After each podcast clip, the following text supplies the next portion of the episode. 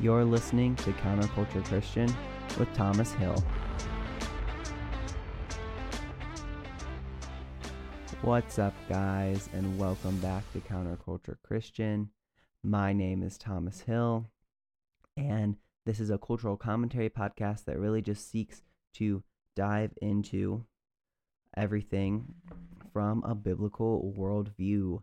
Today, we are going to be talking about Christians and politics. This is the second part in our Christians and Politics series. And today we're going to be talking specifically about how the theological concept of the Imago Dei, or the image of God, really should impact a Christian's role in political advocacy.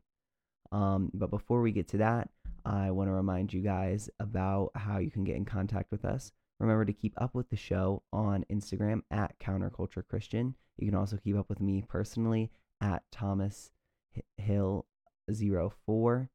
Um, yeah, really keep up with us there. That's where you'll be seeing all the updates about our new episodes, about everything. If you have any feedback, we'd love to have you send us an email at thomasmhill04 at gmail.com. We'd also love for you to leave reviews and share our podcast. We're available on Spotify, Apple Podcasts, Amazon, and YouTube, pretty much wherever you get your podcast, you can find us. Um, yeah, so a reminder that our podcast comes out bi weekly on Wednesdays and Fridays. I know last week we missed a Friday. Things have been a little hectic here on our end. We, you know, I apologize for that. We'll be getting back into the regular flow schedule once I'm back at school next week. And so we'll be getting back into the regular flow but I should be able to start the regular Wednesday, Friday episodes this week. So that's what we're going to be doing from now on. So you can expect a new episode from us every Wednesday and every Friday. All right, let's dive into this topic of Christians and politics, specifically talking about the image of God. It's important to remember so last time we went through a series of articles by Trevin Wax and some other articles that were adjacent to that and we really took a deep look at what is the state of Christian political engagement. Where has it been in the past? Where is it now? And kind of where is it going with this neo religious right that's rising? What are the dangers in that? And what are the things that we should really trying to be focusing on as this new kind of countercultural Christian movement emerges? And that's where we're going to be diving in today is less with the political engagement aspect and more with Christian political advocacy. So political engagement, when we're talking about that, it's more about how are Christians engaging with the political system, with politics? What does that look like? Political advocacy, we want to talk more about the groups and issues that Christians are speaking on behalf of, supporting kind of what policies we want to look at, supporting from a biblical worldview. So, this is all about Christian advocacy. And this is somewhere where I think for some reason we see Christians get kind of pulled into one of the two parties, like we talked about last time. You have this kind of dichotomy between uber MAGA churches on the right and progressive, unorthodox, her- heretical, biblical, non biblical churches on the left. And so it's like, oh, wow, I'm either going from political idolatry on the right to political idolatry on the left. While really, Christian political advocacy needs truth and love. And we need that balance. And we should really be rooting all of that in the image of God. And so Today, we're going to be discussing this concept of the Imago Dei, the image of God, that is really unique to Christianity. And this concept comes from Genesis 1:27 primarily. Um, so I have two translations of Genesis 1:27 here, and both of them really just emphasize the image of God. So first is the ESV of Genesis 1:27. So God created man in his own image. In the image of God, he created him. Male and female, he created them. And then the NLT, so God created human beings in his own image. In the image of God, he created them. Male and female, he created them. And those are two translations, but I really looked at a lot of translations of this verse, and pretty much they're all very similar at the core. The biggest difference is that they substitute typically God created man or God created human beings. And that's really the main difference. But they always emphasize that that people are created in the image of God and that people are created male and female. And so when we talk about the image of God as a theological concept, we call that the imago Dei, which is simply Latin for the image of God. And as we're looking at this, we see that there's actually theological debate over what the image of God exactly is. And so you have three primary views of that. The first is the relational view, which argues that the imago Dei is found in the human capability to relate with others. So, really, what the image of God means is the human capability to relate to one another, to have relationships, and to relate to God. The functional view establishes that the imago Dei is found in humanity's God given functions, such as having dominion. So, in Genesis 1, if you continue, God lays out certain duties and responsibilities that humans have. And so, those who hold to a functional view would say that's what the image of God means. That's what the imago Dei is. It's our role. Now, I hold to the third view, which is the structural view, and says that the imago Dei is found in a characteristic of humanity, such as reason, will, or soul. So, I really hold to this. I think that the image of God is really the human ability to reason, the human the human will, the human soul. Those three concepts I think are very intertwined, you know. You need the soul is what gives us our capability to reason, it's what gives us our capability to have a will.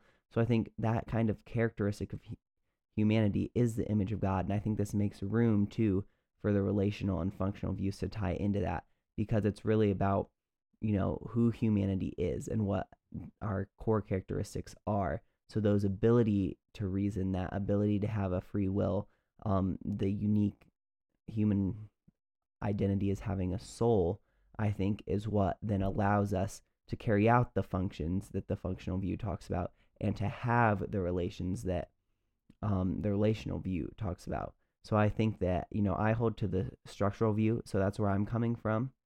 Um, in my opinion, it just encompasses the other views as well, and it just allows for all of those things. But if you come and you believe it's really strictly about the relational view, or you really believe it's strictly about the functional view, you know, that's not going to affect really what we talk about today. But I just want you guys to know what theological standpoint I'm coming from when we're talking about the image of God. So, regardless of what exactly the Imago Dei is, regardless of which of those views is fully correct, Christians agree on what the implications of the Imago Dei are that all people are made in the image of God and have an inherent dignity and value. And this view is what should shape Christian political advocacy with a holistic, life affirming ethic that goes from womb to tomb. And so, whenever we're engaging in political advocacy, when we're talking about caring for people, you know, this goes back to the Allie Beth Stuckey quote that we talked about on our last episode. Politics matter because policy matters because people matter. And so, really, we're talking about people mattering. We're talking about loving your neighbor, these fundamental Christian beliefs that are really tied up in the image of God. The image of God. When we're talking about love God and love people, we can't, we only love people because we see their inherent dignity and value as being created in the image of God. That's why we love people in a different way than we love animals, right? We love our pets, we love dogs and cats and fish and whatever pets you may have, and we have special relationships with them. But at the end of the day, we understand that they're not people. There's something distinct about human beings, and that is that they are made in the image of God and have this inherent dignity and value. And that is where our political advocacy should come from, is this understanding of the inherent the inherent value of human life. And, and we want to uphold that dignity and value that all humans deserve. And so, an organization that I really love that's kind of emerging as a new voice in the pro life movement and really in what is called the whole life movement, which talks about having that holistic life affirming ethic, is Stand for Life. So, their Stand for Life movement on Instagram, their founder is Lauren McAfee.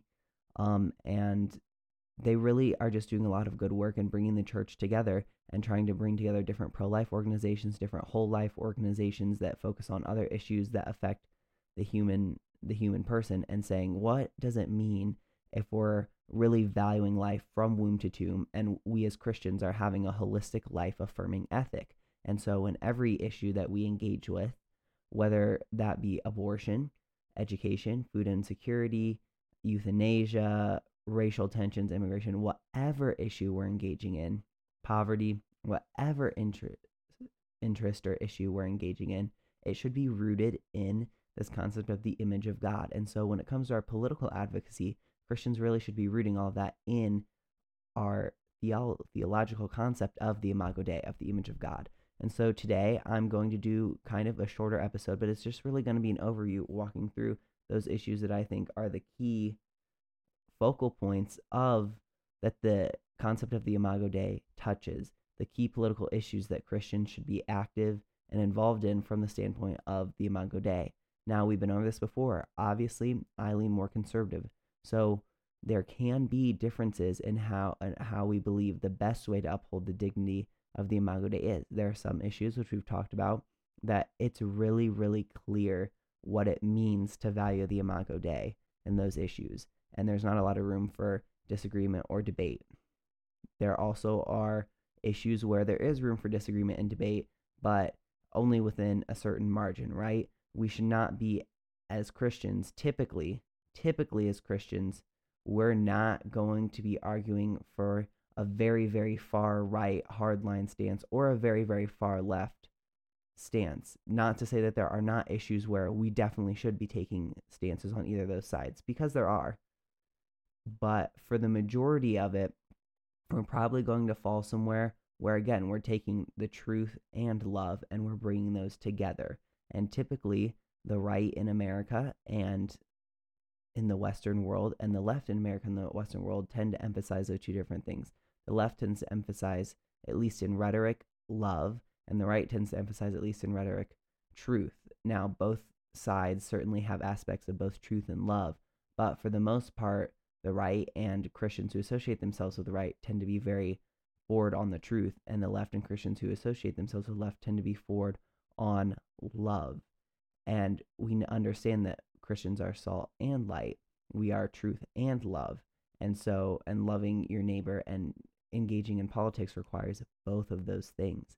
And so, really, when we're looking at the Imago Dei and all these issues that it encompasses, um, we really, really, really want to be engaging with them from this perspective of inherent human value and dignity.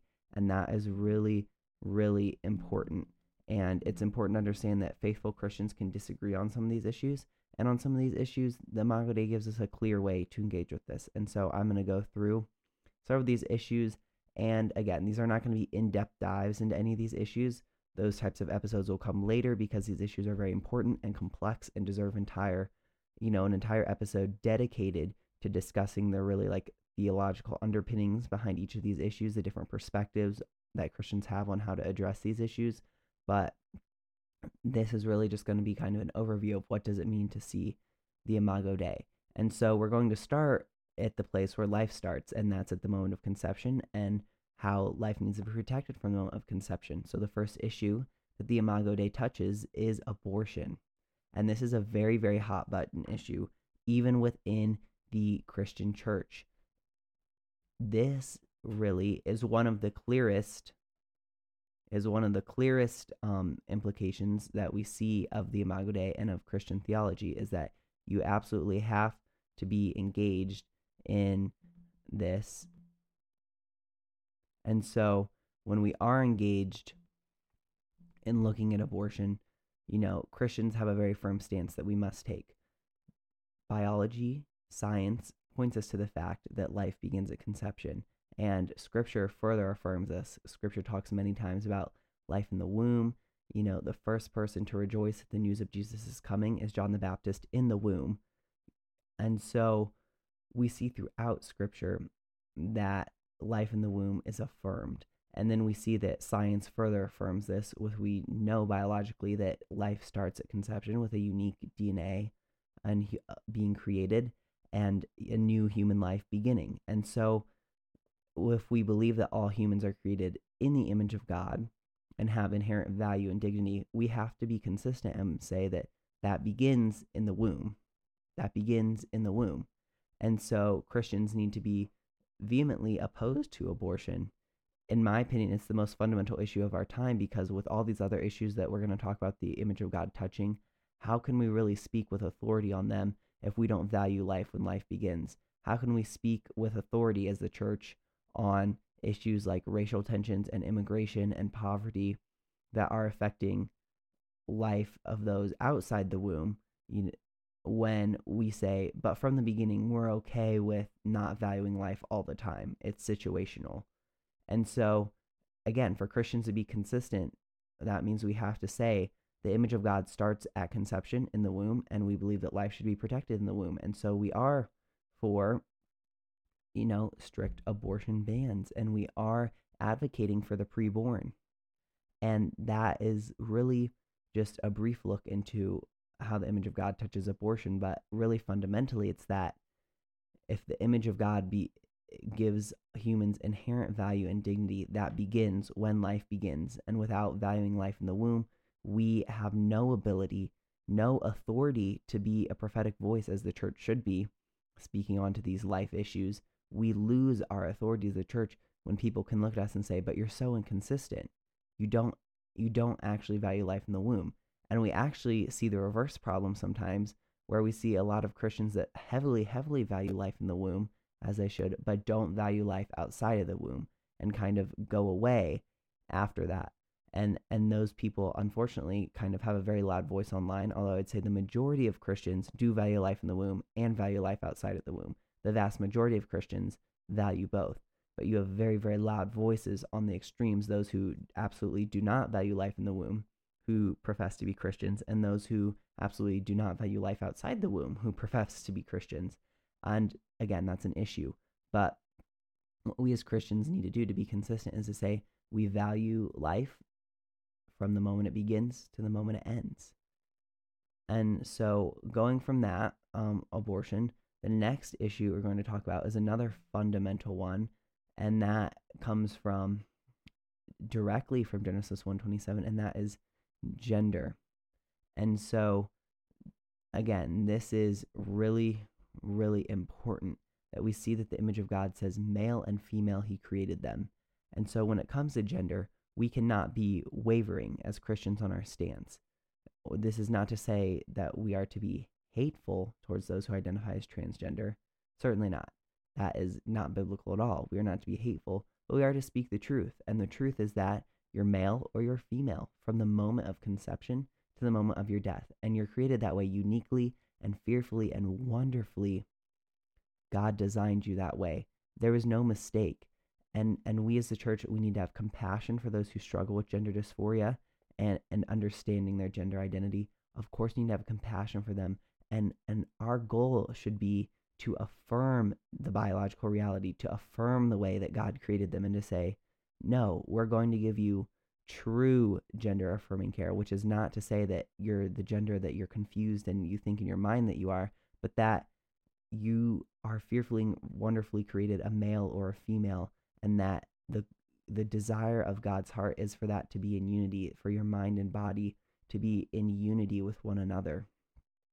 And there's only one way it can be in unity. You can you can you know you can't change your chromosomes, Christians we can't go along with this where we're calling people by pronouns that are not true, where we're saying, "Oh no, no, no, uh, we can just reach them if we if we say this." No, Christian.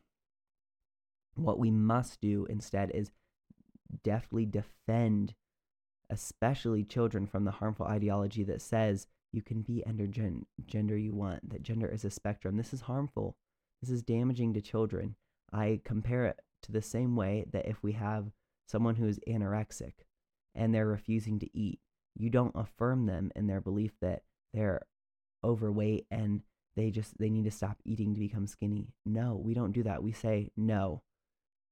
That is not true. That is a lie. You are undernourished, you're not overnourished. You know, you need to eat. Your this anorexia is a mental disorder that's harming you. That is the exact same way that we as Christians should approach gender dysphoria. Hey, I understand that you're feeling like you're in the wrong body. I understand that you feel like you're not the gender that you are, that you're who you really are doesn't match your biology. And we say, but here's the truth. That's a, that's a mental issue and we want to help get you treatment for that and we want to affirm you in the way that God created you.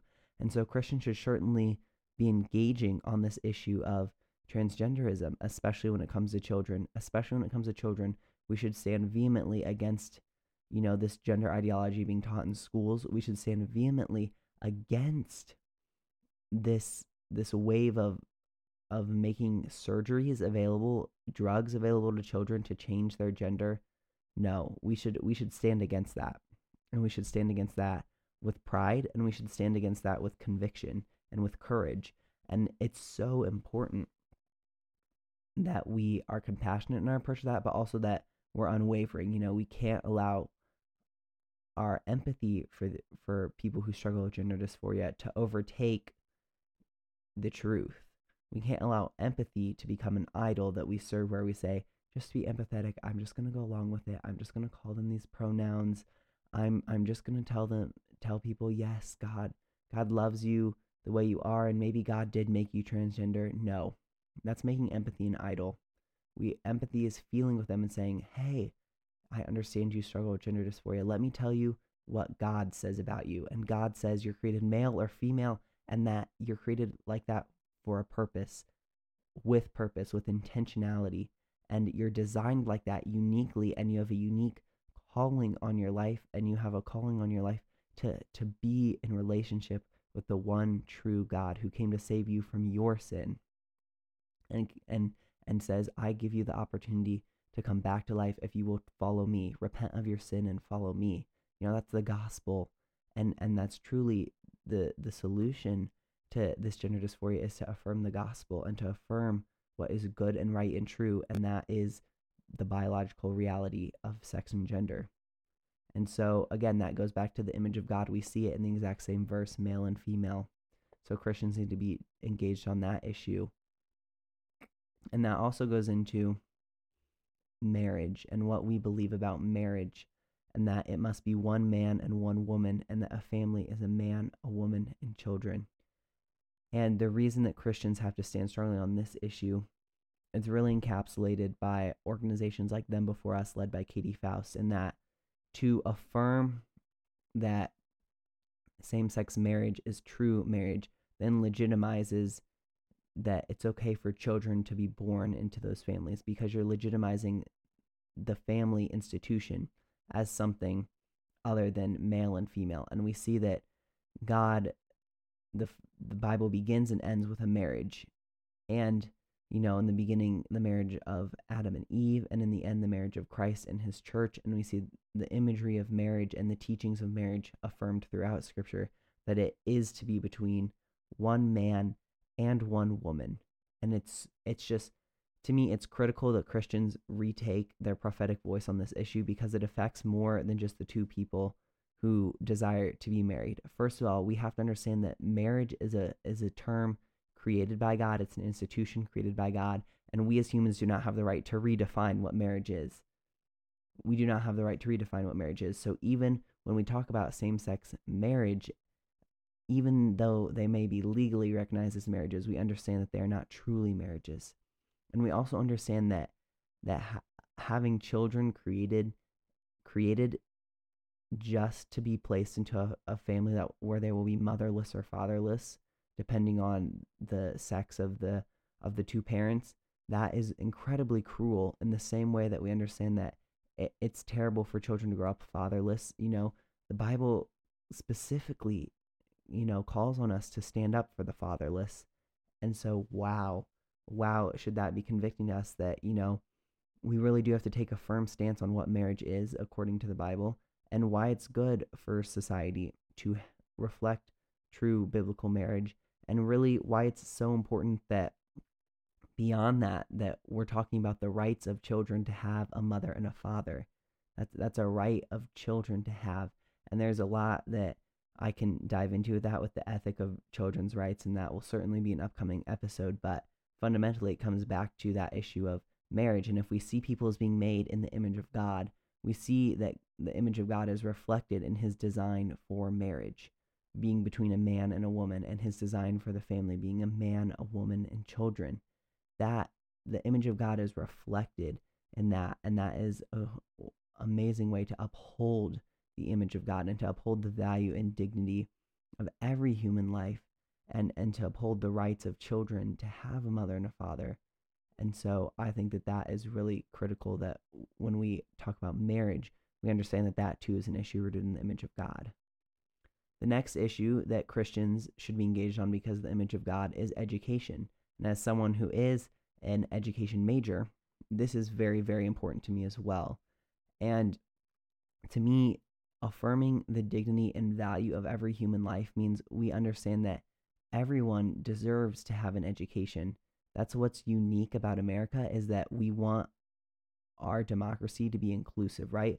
We've seen throughout the history of America that it has been continual pushing by by the abolitionist movement, by the women's suffrage movement, by the civil rights movement, by the disability rights movement to continue making democracy more inclusive, to make our country more inclusive and our education system has to be the same. We want our education system to be high quality and and provided to every child that every child in this country can receive an education and can be able to participate in that democracy and can critically be able to read and so that they're able to teach themselves and able to do that. So, you know, to me Christians should engage in education with understanding that to give lives their inherent dignity, their inherent value. When we see dignity, we see that human dignity is upheld through allowing more people to have access to education and to have more people to have access to a high quality education. So, whenever we dive into education policy, we should be approaching it from how can I uphold the dignity and value of every human life and every child's life involved in, in this process. And so, again, there's a lot of debate over what the best way is to go forward in the education system. And I'm not going to get into that because faithful Christians, again, disagree on what the best education policy is. But it's important to remember that we should come at education not from an economic perspective, not from an ideological perspective, but from the perspective of when I approach the education realm, I want to make sure that I'm doing it in a way where I'm seeking to uphold the dignity of every child, teacher, parent, administrator, everyone impacted by education. The next issue that we're going to talk about is food insecurity and poverty. And these are massive issues, and these deal with, you know, the role of a welfare system, the role of the church in providing for this, the the role of minimum wage, the role of all these things. And I'm not going again, I'm not going to get into specifics, but it's important to understand that because of the image of God, Again, inherent dignity means people having access to food, water, housing, health care. These are things that Christians should be advocating for. We should be finding solutions to make this more available. And conservative and liberal Christians may disagree on what those solutions look like, and that's okay. That is actually a good thing. It helps us find real solutions, it helps us reach compromise on what the best solutions are. And but it's important that as Christians, again, we're approaching the issues of food insecurity and poverty not from a debate over, oh, well, I think that we need to make sure that everyone, the government just has the ability to be involved in everyone's life or that the government gets out of everyone's life. Because that's what we see a lot, right? We see people advocate vehemently against the welfare system, saying, no, that's not the job of the government. And we see people advocate vehemently for the welfare system, saying this absolutely is the job of the government. And I see a lot of being lost in this the actual humanity and the actual dignity of the people who need that that help, who need government assistance, or it doesn't even necessarily have to come from the government, but who need assistance in addressing food insecurity, in addressing poverty and homelessness. And so, as the church, as Christians, again, we're approaching this issue not from an ideological standpoint, but from a standpoint of how can we best care for the people who are affected by these issues. And so I think it's important here to make the clarification too that our identity in Christ and, and coming from a biblical worldview always takes precedence over our preferred political ideology. So someone who leans more conservative, of course I believe in limited government. But I do believe that it's important to have welfare programs that provide, you know, food stamps, for example, like the SNAP nutrition program that provide food stamps and the ability for people who are in poverty to have access to high quality healthy food and that's something that i believe in and and so sometimes our our biblical worldview as christians that may require us to take some of the beliefs from one political party and another political party and put them together In fact, as Christians, our political stances may often seem contradictory. It may seem inconsistent, but really we know, looking at it, the consistency is not about a political ideology, but the consistency is in the image of God and valuing every human life. And so that's how it's possible to be someone who is vehemently takes a conservative position on abortion while taking maybe a more liberal position on food insecurity. You know, this is something that I think Christians on both sides, we've elevated our political ideology above our identity as Christians. And that is certainly, certainly, certainly problematic. You know, Christians have never been called to be consistent by the world's standards. We have always been called to be consistent by God's standards. And when it comes to political advocacy, that means being consistent in valuing human life, seeing the image of God in every human being, and giving dignity to every human life from womb to tomb in all areas of political advocacy. That's what it means to be consistent as a Christian, not to be consistent about conservative or liberal viewpoints, but to be consistent about valuing the image of God and valuing every human life. So, another issue that comes into play when we're talking about human life, when we're talking about the image of God, is immigration. And whether you're for more liberal or conservative immigration policies, we have to make sure that we are talking about the issue, first of all, in terms that are upholding the dignity of the people involved. You know, colloquially referring to people as illegals does not uphold the dignity that, regardless of someone's stat- status, whether they're documented or undocumented immigrants, referring to them as a bunch of quote unquote illegals is dehumanizing. And it does not reflect the dignity and value that these people have. And, and, you know, come to, you know, as someone who's going to be a teacher, I have to understand that and for those who are who even those of us who are just Christians attending a church, you have to understand that there are going to be people who come into your church who may not have documented status and it is our responsibility to love and care for them and and to show them the love of God regardless of that status. Same thing for me specifically as a teacher. I will have students in my class who are not documented immigrants, who are undocumented immigrants. And guess what? I will love them the same I will care for them the same, and it is it is my job and my responsibility as a teacher, and specifically a Christian educator, to uphold their dignity and value as people made in the image of God, regardless of their immigration status.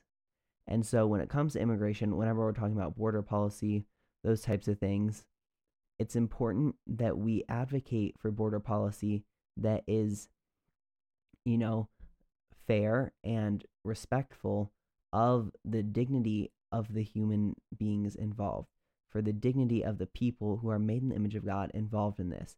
So we want to, to advocate for humane policies. And so sometimes that means, yes, advocating for more liberal and more conservative immigration reform because both sides, neither side is currently pleased with how the immigration system works. And so we have to look at what are the life affirming ways that we as Christians can engage confidently as a unified voice on the issue of immigration and what are ways where we're probably going to have debate even within the church on the best way to handle things. But regardless of what policy you may land on, it's important that we're again centering that at the core of immigration are people made in the image of God. And if we cannot look at them that way, then we have a serious issue. If we're looking them as their status first before people made in the image of God, that is an issue for the body of Christ because we're called to love God and to love people and to love people first before loving political ideologies.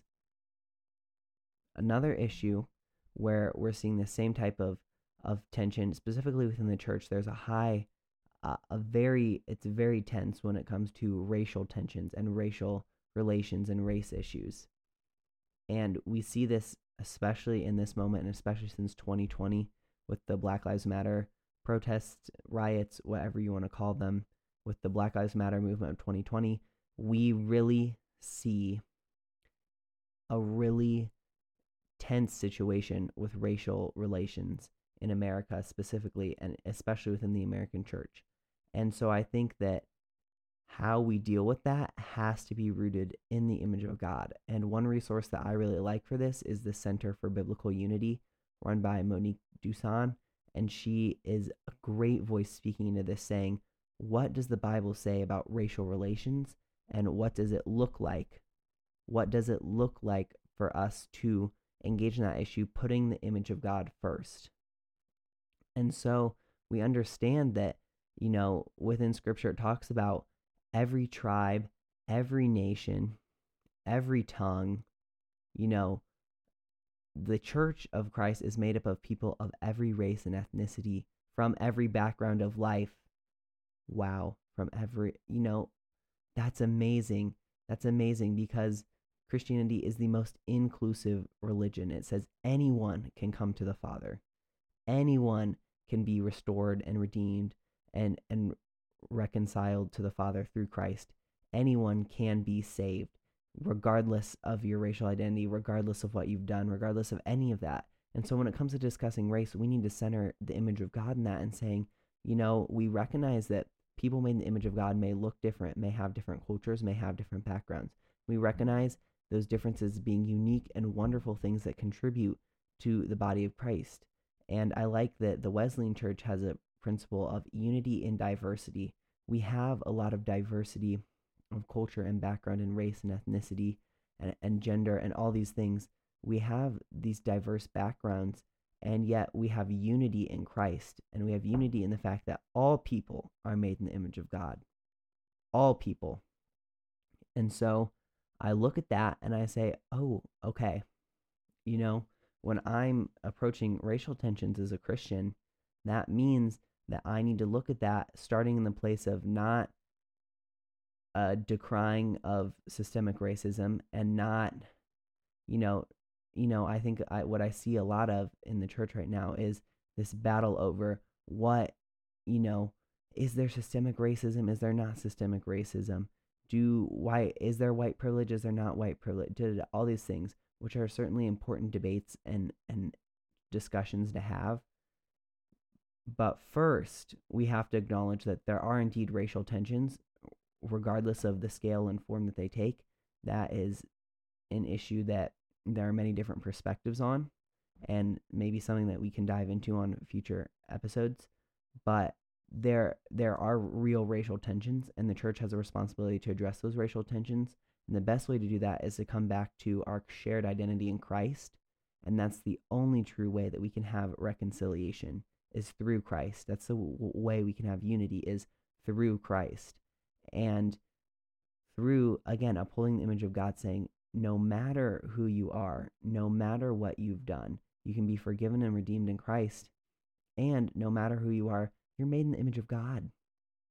You're made in the image of God. And so you have inherent dignity and value as a person. And affirming that and just starting our discussions on race with that affirmation that, hey, everyone in this fight on either side recognizes that we are affirming that everyone is created in the image of God and everyone has the equal dignity and value because of that.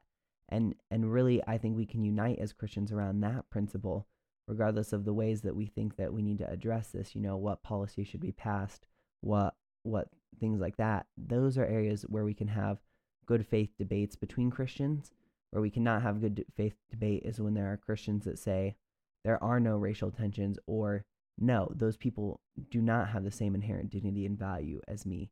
That's where we as the church can speak as a unified voice and say, no, as Christians, we believe everyone has inherent dignity and value. So, another area where we need to be very clear as Christians on valuing human life is euthanasia and assisted suicide. And this is something that tragically and almost disturbingly, in my opinion, is on the rise, especially in the European Union right now and recently in Canada. And it's starting to make an encroachment here in the US is euthanasia and assisted suicide essentially the ability for someone's life to be ended simply because they request it. Uh, and this is especially dangerous because in somewhere like Canada, you can be someone who is elderly who says, you know, I was diagnosed with a terminal illness and I just want to end my life, and the doctors there will end your life.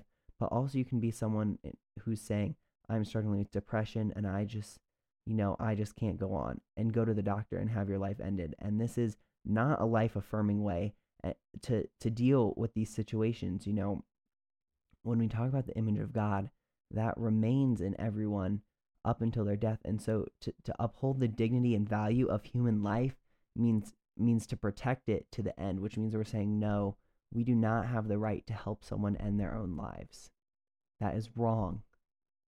And we as Christians should be able to unequivocally unequivocally state that.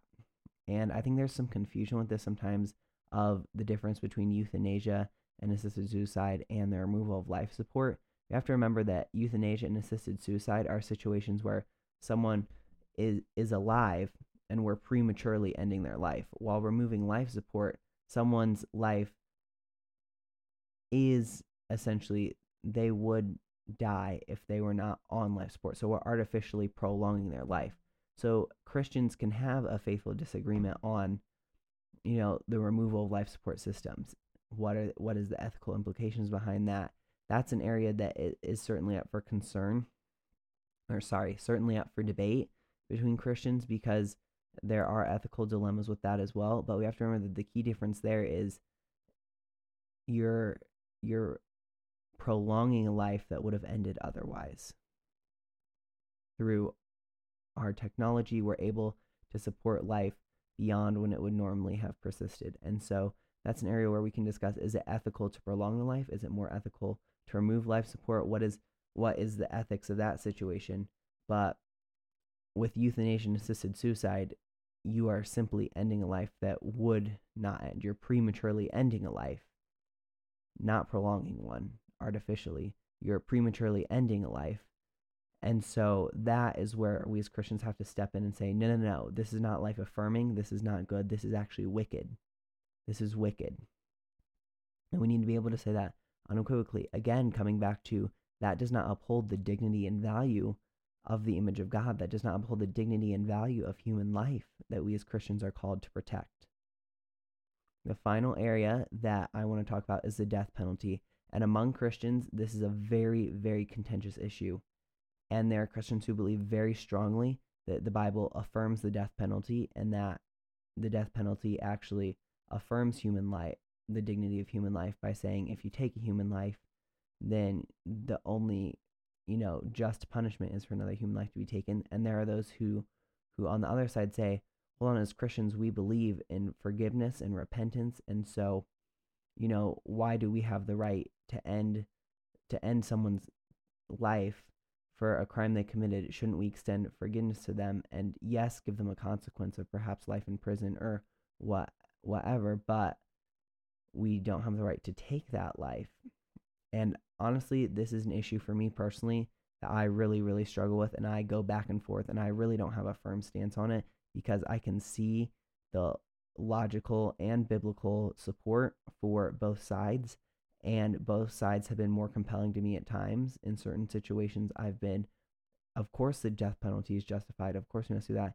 And at other times, I've been very much, you know, I don't feel comfortable with the death penalty. I feel like, you know, that's something that should be ended. And so this is an area that I'm not even sure on. But what I do understand is the way we need to approach the issue and kind of the the perspective that we need to come at the issue with is what is the best way when we're talking about the death penalty to uphold the value and dignity of human life. If we're coming to the death penalty saying, I'm against the death penalty because I just don't believe in prisons and I don't believe the government has the right to do that, that's fine from an ideological standpoint. But from a Christian standpoint, that's not really rooted in a Christian biblical worldview. That's rooted in an ideolo- a political ide- ideology that's rooted in a, a, worldly ideology. And so that's not the approach you want to come at it. At the same time, you don't want to come at it from the approach of an eye for an eye, a tooth for a tooth, you know, equal retribution. That's what we're going to do. Because again, that's a that's a worldly ideology that's coming at it almost with a bloodlust, in my opinion. And so when we come at the discussion of the death penalty, we need to come from what approach to the death penalty best upholds the dignity and value of human life. And that's a question I don't have an answer to, but I think it's important to understand that even when we're discussing something as contentious as the death penalty as Christians, we have to be very careful about what our motivations are behind our stance on the death penalty. And we have to be very clear that our stance is rooted in and, and examine our own stance and make sure it is rooted in, you know, how we believe we can best uphold the value and dignity of human life. How can we best uphold protecting the image of God? So, those are the key areas that I believe that the theological concept of the imago Dei, the image of God, touches. Those are the areas that I look at and I say, this is where I see the image of God having implications in our political advocacy. So, I'd love to hear your guys' thoughts. I'd love to see some emails, some feedback, some comments, whatever. Let me know if you think that yes, this the there are other areas that the image of God, you know, did I miss any areas? Are there areas where the image of God has theological implications that I missed? Are there areas where maybe you say, oh, well, I don't think that the image of God affects how we view this? Whatever. Let me know. Give me feedback. Um, and I want to close as we always do with John 1 5, give you guys some hope and encouragement. Remember, the light shines in the darkness, and the darkness has not overcome it. John 1 5. All right, I will see you guys on Friday.